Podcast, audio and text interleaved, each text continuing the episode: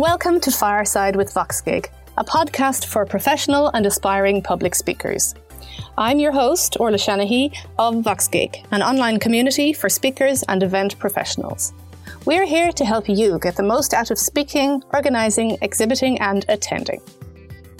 In each episode, I sit down for a relaxed fireside chat with people in the public speaking community. My aim is to learn how they've mastered the art of getting up on stage and speaking in front of an audience. If you're an aspiring speaker or just want to improve your onstage performance, this podcast will help you learn from some of the most accomplished and interesting professional conference speakers. And just before we begin, a quick shout out and thank you to our sponsor, simplecast.com, the first and last word in podcasts. Today I'm talking to Petra Kindler. Petra is a spoken word artist, a comedian, a literary translator, a playwright, and a freelance creative director. She's a German who has been living in Ireland for over 30 years, and she specialises in pointing out the ridiculous in everyday life. Petra, thanks for joining me today. Thank you, Orla, for inviting me. So I'm just going to launch straight into it, Petra. When people hear the words German and comedian in the same sentence, I'm guessing the reaction unfortunately might be based on the old cliche that unfortunately we've probably all heard of Germans being humorless. I've lived in Germany. I know that is not true, but the cliche does exist. So what do you say to that? How do you deal with that if somebody is tactless enough to mention it? Um, I wouldn't call it tactless. It's just a little bit exasperating because it's something you hear so much. But if it's a stereotype, then it is something that people have either experienced or heard about too much, or it is something that bears a little kernel of truth in it, which I think all of it is true. Growing up in Germany, of course, I have come across a lot of people who would struggle with the concept of humor as we know it here in Ireland, or as, for example, in Britain, where the type of banter and making fun of each other is part of the general discourse and where people just have a conversation and they throw in a few jokes and it's just mm-hmm. part of what you do. And in Germany, as you probably have experienced as well, it's more now we are talking about a topic and we are mm-hmm. trying to find a solution and we're trying to get through this idea or whatever. So it doesn't come as naturally to us in Germany as it comes to people, especially in Ireland, where mm-hmm. uh, slagging each other off is mandatory. And in Germany, yeah. it's something that uh, people struggle with. The whole concept is different. But uh, if okay. I may add, I went to comedy, to huge comedy festivals in Germany long before you even had the term comedy. Is that right? Yes, that is right. And that is how I was even introduced uh, to the concept of being funny on stage. It's not that I ever thought I would do that or I could do that, but I always enjoyed it. And from very early age, well, from teenage, I was aware of comedians and of the way they entertain people. But in Germany, you have to go somewhere where it says there will be funny people here. And then okay. you're allowed to laugh and be funny. And then everything is fine. And everything is actually really funny most of the time. Yes. Okay. So it's a bit more explicit. Yes. Would that be right in Germany in that you're, you're told on the way in, this will be funny. It's okay to laugh. yes. You're allowed to laugh here. Here yes. jokes. That's funny because just thinking back back on some of my own experiences working in Germany, you know, as an Irish person. And that was yeah. quite a few years ago and, you know, probably a bit young and inexperienced. And, you know, doing that typical Irish and I think British thing of joking in the workplace and, yes. you know, having a bit of humor mm. and it not really landing, you know, not, not really getting the results that I was expecting. So yeah, that I, I wish I'd spoken to you before I went to Germany because maybe they thought I was being really frivolous in the workplace or something. I guess you live and learn, right? Yeah, yeah, yeah. When I came to Ireland first, and that was in 94 to do an English language course, to me, it was really like, coming to the place that I was meant to be because wow. immediately I met uh, people that I, I, stayed with a host family at the time for three weeks. And these people were exactly as I would have wished the family that I grew up in to be. Yeah. Just banter and just having a laugh and not taking each other too seriously, but at the same time being kind. Mm-hmm. It's not about tormenting people with your wit Yes. It's just about exchanging something. And I did miss that growing up in Germany. I found later, I found my tribe in Germany as well. Okay. People I could do these things with. But growing up being with other people in school, I got into trouble for doing the things that you do quite naturally in Ireland. I don't know why I did ah. them because it didn't happen in my family. Maybe there was some former life interference there. I don't know what okay. I felt at home when I came to Ireland. That's interesting. And I'd like to talk about your earlier life in a minute. But mm-hmm. before we do that, uh, we have a lot of public speakers listening. So I just want mm-hmm. to talk to you a little bit about, you know, we often hear that public speaking is one of people's worst fears, you know, next to death. and and to me, at least, stand up comedy, I can only imagine that that's even more terrifying. How do you deal with nerves? How do you get yourself into the right mindset for going and standing on a stage? And you have a one woman show, by the way, so there's mm-hmm. nobody there to you know to take the heat off you how do you prepare yourself mentally and, and deal with the nerves two different things. Firstly, my one woman show, I did use kind of a crutch because this is a show that's over a, an hour long and it came about as a talk that I was asked to give, a talk about translating literature. Mm-hmm. And I didn't show what I came up with to anyone. I just decided to write how someone like myself ended up translating literature, translating novels, because that was in itself quite unusual from mm-hmm. where I came from and how I grew up. And that then morphed into this confessional comedy performance. But while I was performing a little bit and I had a few props and I had a few things that I held up, I had a manuscript that I could refer to and I just turned over the pages. And while I I knew most of the things by heart and I didn't have to uh, refer to it too much. I still mm-hmm. had that manuscript. Right. The stand up that I only launched in really into last year because I always loved stand up, but I didn't think it suited me. That is, of course, something you have to abandon. Uh, you have to abandon all security lines and nets and everything. You just have to launch yourself onto stage and kind of hope for the best. And that's what I did first. And it was not good enough. Okay. I realized that I needed a lot more preparation and that I needed taking into account eventualities, uh, people mm-hmm. interrupting me, people trying to be smart and funny from the audience and, you know, all of this heckling thing. It's yeah. not as though that happened to me a lot. It's just something that uh, when it happens, I need to be prepared for it. So I just need to prepare much more and I need to be very, very confident in my material because as a non-native speaker and doing comedy uh, in English is a bit more daunting, even though I love the English language and I love being witty or funny in the English language. It does not come as naturally to me as it would to a native speaker, of course. Mm-hmm. These are the two things. Um, first, I had my uh, manuscript and I could fall back to that and it didn't really interrupt my performance. Mm-hmm. And secondly, for stand up, I have to practice, practice, practice really. Okay. As a public speaker, when I did that talk about translating novels, that was my first public talk as well. And okay. it didn't even occur to me that it could be disastrous. I don't know why. I don't know. I was strangely relaxed going into this. And uh, what actually helped me was that I was about half an hour before it started. I was in the foyer and people were coming in and I was chatting with them. I knew my audience. I knew the people. Uh, I knew some of them. Yeah. I got to know them and I got to know faces and it just felt as though people meant well and they wanted me to succeed. They wanted to be entertained. So I was more in myself and present in the moment and I didn't have the time to develop all of these fears and phobias that might have interrupted my performance on the day. So uh-huh. that was a good yeah. start into public speaking. Yeah. We've spoken previously on this podcast with other guests about cross cultural barriers and cross cultural communication. Yeah. So, when you're performing to a non German audience, but yet you're in your publicity, mm-hmm. you do use the fact that you're a German comedian, you know, really well, really cleverly to kind of, you know, hook the audience, which is really great and really funny before you even enter your show. yeah. So any cross cultural barriers that you have had to explicitly think about and think how you're going to overcome them and maybe any that just came up on, on the spur of the moment? Ah, that's an interesting question. Cross cultural barriers. Yes, one thing might be that, again, in Germany, if somebody asks a question, like the question in, in Ireland that you get asked all the time, how are you? yeah.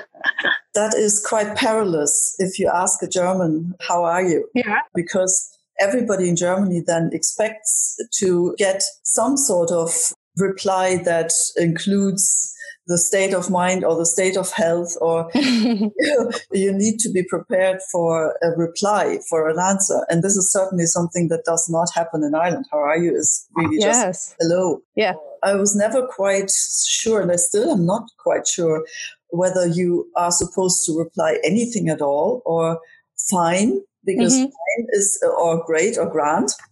Uh, is, is a reply that most of the time happens and sometimes you reply with how are you yourself? Or yeah. Thing, and expect equally little of a reply back. Mm-hmm. and I, I still struggle with that because if you have been socialized in germany you find it rude not to get the chance to reply truthfully. Yes.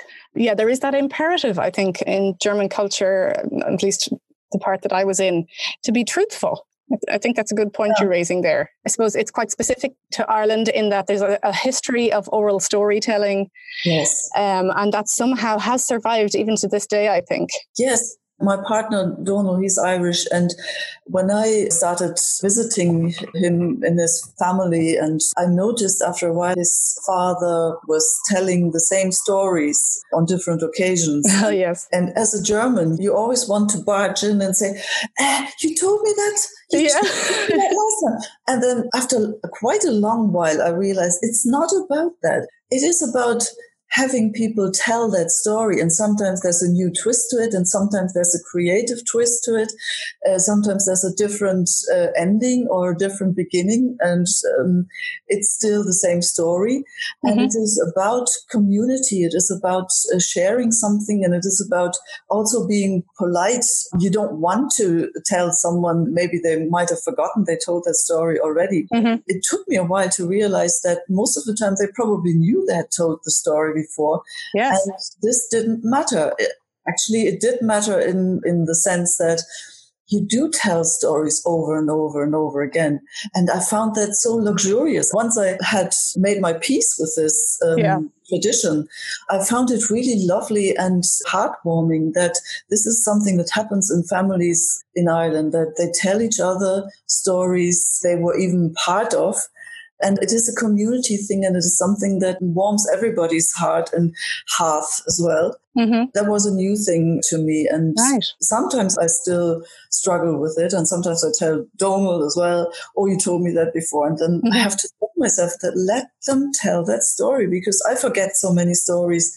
Uh, I've been told so many stories and things, and I, I keep forgetting them. And if, if you do what you do in Ireland, you forget probably less of it and you're forgiven you tell a story. That's a really nice perspective on it. Yeah, and you're so right that it's not about, you know, if somebody is telling a story that you've heard before, it really isn't about the information contained in the story, or it's more the atmosphere, the the bond they're creating, the, the, the performance. It could be anybody who has never stood up on a stage in their lives, but they are performing even if it's just in your kitchen or, or their own yes. kitchen.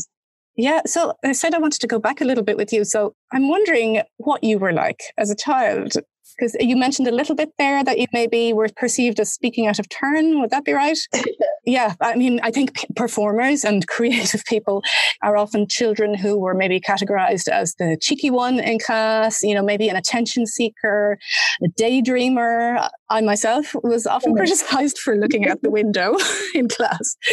So, were, was any of that the case with you? Were you the kid who talked back in class? Well, I, I changed school 10 times. Ah. We moved quite frequently. And if we didn't move, I changed uh, the type of school because in Germany we have this three tier system. Mm-hmm. You might remember that we have the primary school and then after primary school, you divide it into three different categories of schools. And it is decided at that age, at around 11, 10, 11, which almost decided which path you might go, because then you can either stay in a, a school that might lead to apprenticeship and mm-hmm. uh, that kind of thing, or you might go to a school that might prepare you for middle school. Is it's called or was called. It's now called Realschule, uh, which prepares you for maybe office work. Yeah. And then Gymnasium, Abitur, which is the type of school which uh, leads into third level education.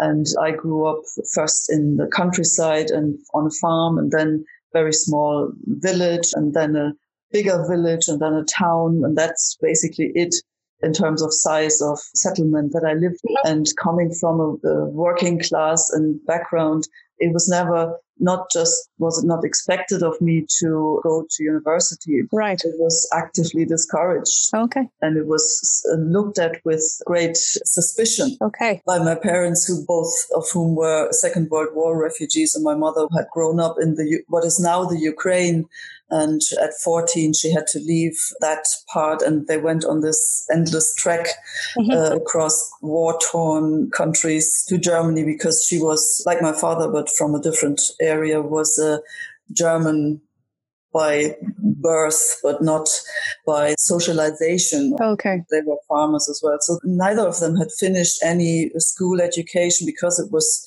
so brutally interrupted and mm-hmm. they spent years on the road uh, and being in mortal danger, and then years again in camps in war, destroyed Germany. And yeah. so they had no experience of no good and positive experience of school. And mm-hmm. all they were about was some sort of financial security. Yes. And that was what they wanted for me. And that's the only thing they could for us. We were four siblings that the only thing they could really appreciate and they didn't know that and they didn't have the experience that further education school education would get you better jobs it was just a strain for them it was you mm-hmm. stayed at home you didn't earn money you cost money because you had to buy school books and all yes. of that and school materials so that was not something they wanted me to do. Okay. And can I just ask you when, yeah. so like you said earlier, maybe you were a bit more talkative, would that be right, in schools? Yeah. That must have clashed with your parents' yeah. values. Like. I, am guessing if they ever met the teachers or maybe in your school reports when they realized you weren't being a good girl in school. well, I wasn't being a bad girl because once I got to school, I, I really enjoyed it because that was something that got me out of this fairly dysfunctional household because of all the trauma that they had uh, gone through. There was a lot of violence and bad blood in our family. So school and the things that happened in school that you had to be there at a certain time, that you got to read books and all of that. I enjoyed that immensely. So school was always kind of a retreat for me. Okay. And teachers, while I did have a few sadistic teachers because I changed school so often, none of them had a lasting effect okay. on me. And mm-hmm. I had some really wonderful teachers who encouraged me. I was a bit feral, I would say. So I could go wherever I wanted. I could do whatever I wanted most of the time because nobody really cared much. So I was probably a bit more cheeky and a bit less uh, subdued than a lot of other kids. So I would ask questions and I, I wanted to answer questions that I didn't know the answer to. So I was certainly someone who paid attention uh, at school okay. and, and I learned quite quickly. So it wasn't a big issue that I was talking was, okay. Yeah. and making fun of my schoolmates, that was more of a problem. Okay. The delegation once coming to me, I think it was when I was about 10 or so, four of them came up to me and said, we don't want to play with you anymore, Petra. And I said, why? Because you're always making fun of us and we don't like that. Oh, okay. make fun of me too. I don't mind that either. And they said, we, we don't want that. We don't know how to do that. Oh, okay. That's interesting. From then on, I realized that if I wanted to have a few friends, I needed to bite my tongue more. Ah, okay. I know you in your the earlier part of your career, you were in advertising companies, advertising agencies. Yeah. Lots of people, when they drift into public speaking, it's because they've been asked at work by their boss, let's say, can you give a talk about this or can you speak at this such and such a conference?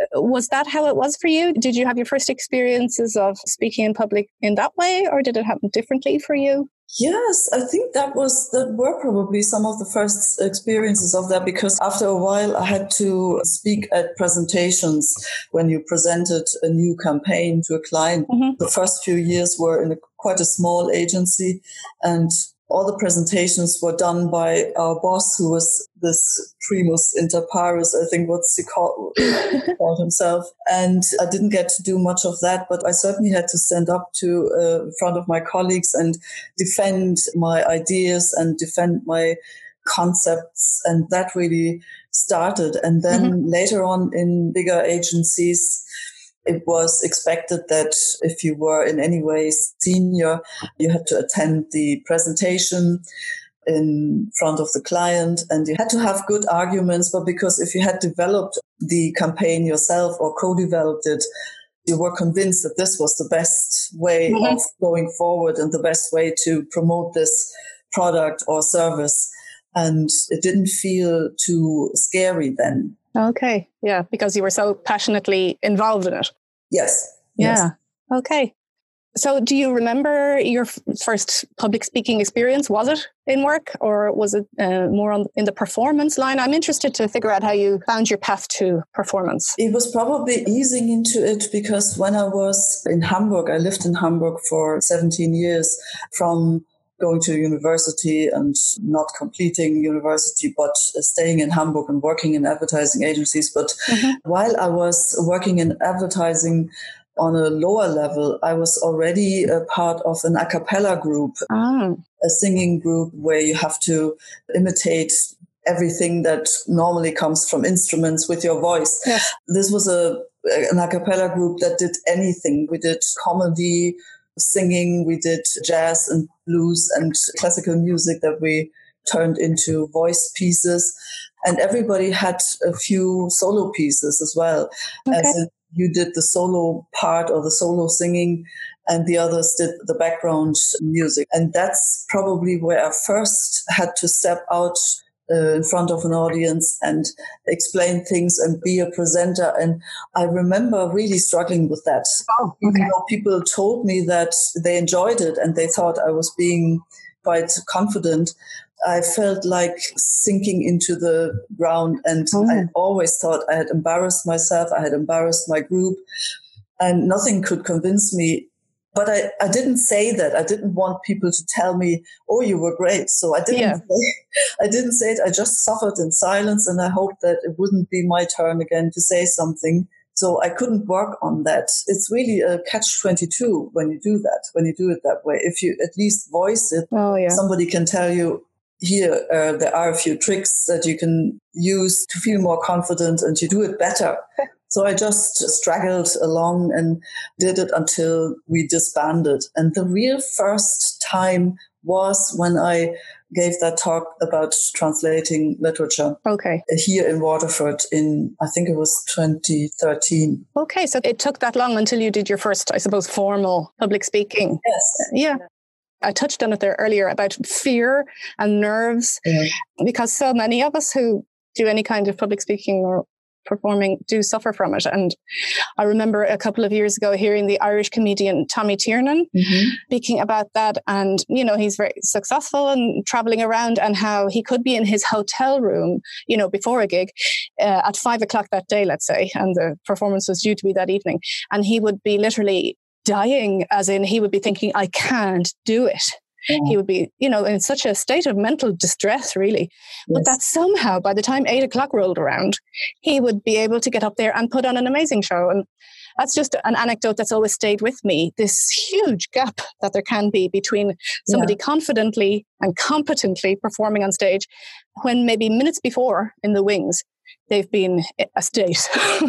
Yeah. With all your years of experience, does it get any easier to stand up and perform, or is it is there always that fear? From my own experience, there's always a certain level of fear, and it does correspond directly with the level of preparation. I'd say that there is, mm-hmm. I don't think there are many shortcuts unless you are a natural in terms of improvising, of, of mm-hmm. improvising mm-hmm. ideas and of improvising interaction.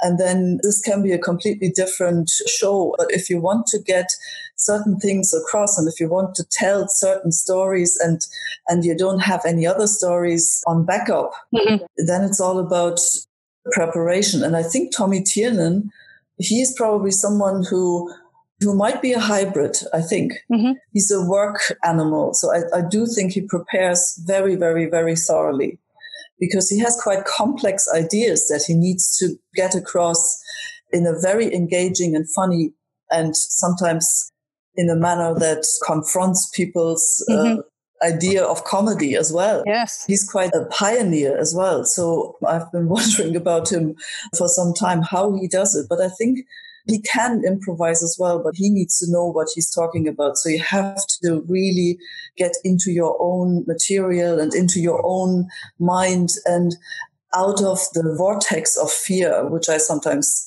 feel is where people end up staying. And I have done that. I've stepped up on stage with material that I thought I knew really well in Dublin once. Mm-hmm. And when I thought it really mattered for a competition in uh, with stand up, and it wasn't much, it was just about five minutes. And I completely blanked. And you just have to forgive yourself then and say, okay, dust yourself off and do it again. Because really, nobody died. Nobody will mm-hmm. die, even if it's called dying on stage. Yeah, yeah, I've heard that. Dying. Yeah. yeah. You have a few moments of being excruciatingly embarrassed mm-hmm. and embarrassing. And then the world moves on, you move on, your audience moves on. And some people who are in the audience might feel sorry for you, and some people might feel relief because their material then has a better chance. And that's it. Mm-hmm. Just a moment, dust yourself off. And if you want to do it, just do it again. Yeah. I only started this in my 50s. And what on earth do I have to lose? Yeah, that's a nice way to look at it. yeah. Well, that's very common sense advice, really. Dust yourself off, pick yourself up, and try again. And if you do it, and when you do it, and when it works, there is no better feeling. Oh, yes. Because when you realize people are actually laughing with you, not at you, yeah. despite the fact that you're a German, and sometimes because of the fact that they have been caught out, they realize, oh, I had this idea in my head about Germans, and that's why I'm doing this. One of the reasons why I'm doing this is just getting rid of some stereotypes, but also playing with the stereotypes because yes. we have stereotypes in our heads.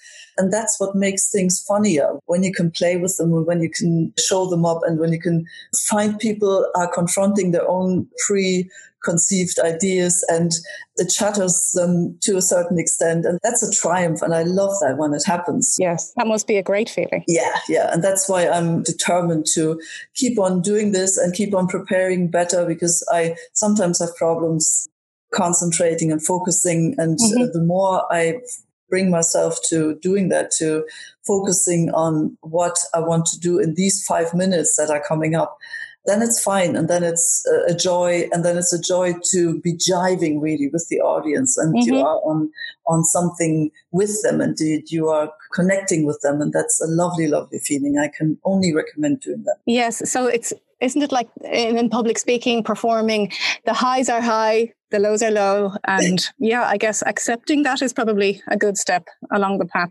Yes. I wanted to ask you as well, Petra, you're very involved in drama. That's another one of the hats that you wear.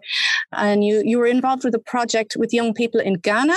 Yes. Uh, which also went on to tour in Ireland. Have I got that right? Yes, uh, could, you could probably call it tour. We had six shows, but it was part of a festival. Yeah. And how did that come about? How, how did that all start? I've been working with this particular theater company in Germany, which is a young theater company. I wouldn't call it youth theater because you do have lots of performers who are in their 20s as well. But this is something I have been doing since 2000, actually, since I moved to Ireland. I have been working more and more with them remote, but also I go over and develop plays with them. This is a company that up until very recently has been doing only original plays and I okay. have been involved in dramaturgy. So I first I was a creative consultant, you could say, and ideas giver and turning ideas into text and into mm-hmm. dialogue. And then more and more I got into writing yeah. and into writing and I uh, was asked to write entire plays then with them and for them, but it's always in conjunction with the young performers. We have okay. lots of workshops and then we go and develop dialogue and develop text from that. So there, everybody is very much involved in the creation of those plays. And this Ghana project was uh, one of the projects that we do with intercontinental creative collaborations. That's what this theater and this theater group is very involved in. So in this case, it was a young German Ghanaian, or she's still Ghanaian, but she's in the process of becoming a German citizen. She had moved to Germany about eight years ago and turned out to be a very talented performer. Mm-hmm. She had been sent by her school to perform with this theater group and even when she didn't have any German, she was a great presence on stage and she, she was involved in several of the plays that I had been working for and with. But they had never done this theater company had never done a solo play until they came across this young performer, Gifty Viafe. Mm-hmm. And uh, she was just so talented and also so reliable and so quick in picking up things that we thought this is now the time to come up with something original for her on her own. And because I had done my own semi autobiographical play, mm-hmm. uh, the director decided to ask me to write this also partially autobiographic play and performance for Gifty and with Gifty and from her stories, but not just her stories, but the stories of other migrants, modern migrants, their struggles, their challenges, their joys, their peril, all of the things that they had to deal with crossing continents and cultures and all of that. So it's so, such an exciting topic as well. It's not just about making them more comfortable. It's also about making us more aware of the fact that we are all on this planet together and that everybody has different experiences. So we try to make it as beneficial to everyone as possible. And this was a play about her life, but also about Africa, about Ghana, about Germany, about how German cliches and in Africa and the other way around, how African and how Ghanaians are perceived in Europe and Germany, and all of that in a semi comedy. Ah. So there were some things that are probably shocking to Germans, but a lot of the time we were trying to find the funny side to entertain people while educating them about the world. And that really seemed to work very well. So uh, it's also about mental health issues that somebody who's torn or taken or Mm-hmm. left their own culture behind and coming into a new culture as a teenager. All of these things are squashed into this play which also contains a lot of singing and dancing and drumming because Gifty is a little genius and mm-hmm. we try to make use of all of her talents and they are plentiful. So uh, there's a lot going on visually as well on stage and it, mm-hmm. it worked for the audiences. We had lots of sold out shows in Germany. The play, I was commissioned to write the German and the English language version of the play. Mm-hmm. Wow. And uh, so in Germany, it's a slightly different script as well, because we are telling German audiences a few different things about Africa that African people don't need to know because they grew up in it mm-hmm. and the other way around. So the play is still in huge demand in Germany. It's still touring there whenever Gifty has time. She's just finishing her studies. But uh, we had a tour in Ghana. We had 12 shows in Ghana, all across Ghana. Mm-hmm. And that thankfully was also really successful and people related to those stories. And then I submitted it for the first fortnight uh, festival, which is a mental health festival. And this was the first yes. one. Uh, having a, a European wide search out for performances. And it was accepted. And it was one of the headline shows this year in early January, first in the Project Arts Center in Dublin and then here in Garter Lane for several performances and we had such a wonderful time with it and our audiences were uh, it was a joy to to see how people related to her and to her stories and to the cultural expressions that they weren't used to, but they were mm-hmm. up like sponges. It was wonderful. Wow, it's it's hard to imagine, but it sounds so amazing. And again, the cross cultural thing there, like from Ghana to Germany and then on to Ireland, and you say that you also wrote the English version for English speaking mm-hmm. audiences.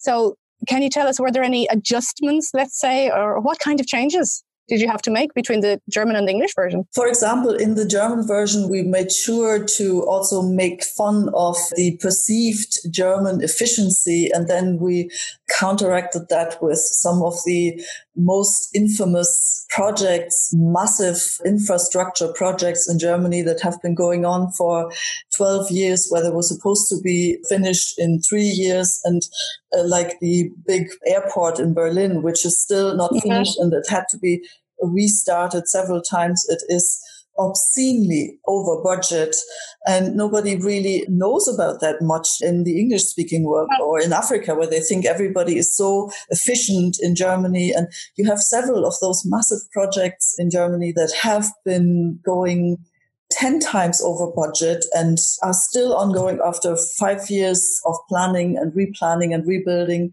Mm-hmm. All of that happens. So we're making fun of these things that in Germany to remind Germans that we are not the greatest planners on earth. we're just very good at giving out that impression uh, sometimes. Okay. Oh, that's interesting. In Nigeria and Mali and Ghana as well, there are these sakawa, which is, it's a kind of spiritual it's sold as spiritual healing and spiritual enriching. So mm-hmm. you have to realize that people in, in Ghana actually believe that these spirits do things and that you can engage them into plans that you have for or against uh, certain people. Okay. And Sakawa is the internet based version of that. So it's a very manipulative and easily manipulated way of taking money out of people's pockets and promising them riches is quite malevolent. Is that the word? Mm-hmm. It's happening more and more. So we are talking about that and we are warning against that in Africa where it is more of an issue. Okay, I see. Going into certain local issues and spreading the word that this is not all it's made out to be. Right.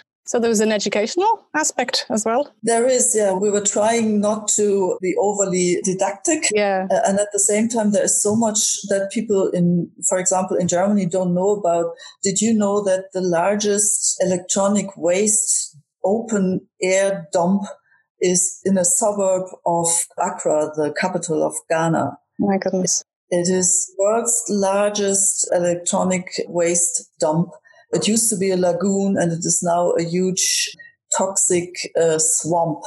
And it oh. is, is also swamped by young Ghanaian kids from northern Ghana who come there to uh, try and extract the tiny little bits of precious metal that are in every appliance and they mm-hmm. burn them they burn old fridges and they burn old microwaves and everything to extract those precious metals and of course they are poisoning themselves and most of them will never reach the age of their parents because they don't know it they're just breathing in this toxic air and Europe and but also mm-hmm. Japan mm-hmm. and America we are selling them our electronic waste mm-hmm. as reusable. So it's being classed as reusable when it is clear that it is not reusable. It's, it's going to end up on those dumps. It's going to be burned and it's going to kill uh, lots of hopeful young children and teenagers who are trying to make a living. We are very much involved still in the exploitation and destruction of African societies mm-hmm. and economies. And EU is also doing that with certain not necessary with tariffs and all of that. We went into some of the detail without trying to lecture as I'm probably doing yeah. right now, but it's, mm-hmm. it's all told within stories, stories within stories. So people listen, they take in what they t- can take in, they learn something new and they also get entertained. And that was our vision with this mm-hmm. particular play. We don't usually tell all that much we are a bit more abstract with other plays, but this one we felt there needed to be information mm-hmm. got across, and that's what we worked on. And the fact that it's still touring or still being performed in Germany, so it's obviously reaching people. Yes. It's resonating with people. Yes, it resonates mm. with people in both German and in English cultures, if you want to put it like that. We are hoping to get mm-hmm. the play over again maybe next year for an actual tour. They didn't have much time this time around to actually tour because we had quite a lot of interest from other theaters around Ireland.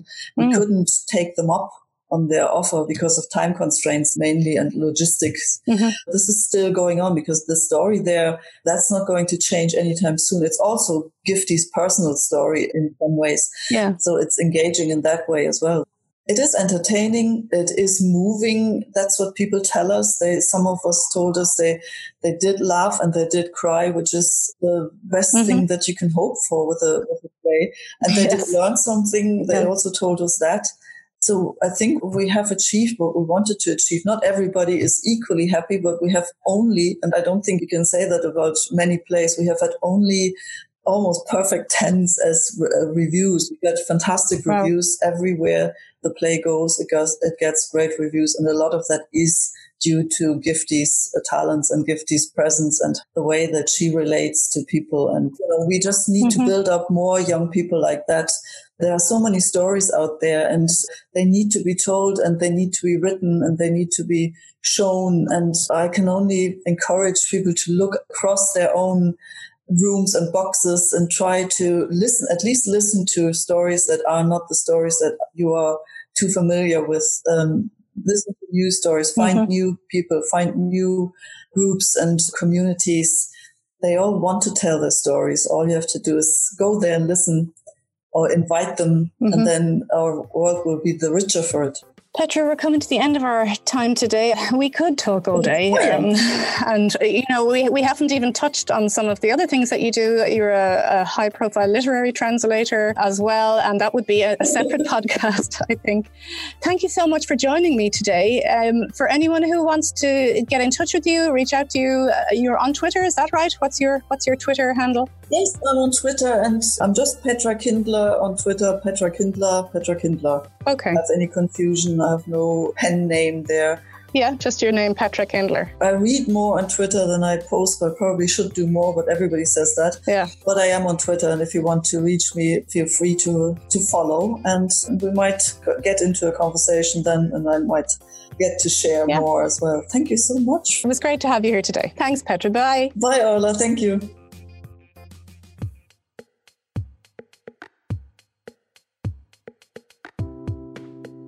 Thank you so much for listening. Just a few things before the embers fade and we wrap up another episode of the Fireside with VoxGig podcast. You can find notes and links from this podcast at voxgig.com slash podcasts. We also publish a weekly newsletter on public speaking, selecting the best advice and techniques from some of the world's greatest speakers, both ancient and modern. Rhetoric is an old and revered art, not especially easy to master, but it is a skill like any other and one you too can learn. Visit voxgig.com slash speakers to subscribe to the newsletter. If you've enjoyed this fireside chat, please consider subscribing to our podcast. Please also leave a review. That helps us make this podcast even better. If you'd like to contact us directly, you can reach out to us on Twitter at VoxGig V O X G I G. If you'd like to be counted as a supporter, just let us know and we'll add you to our supporters page. And one final reminder to check our sponsor, simplecast.com, who help make this podcast possible.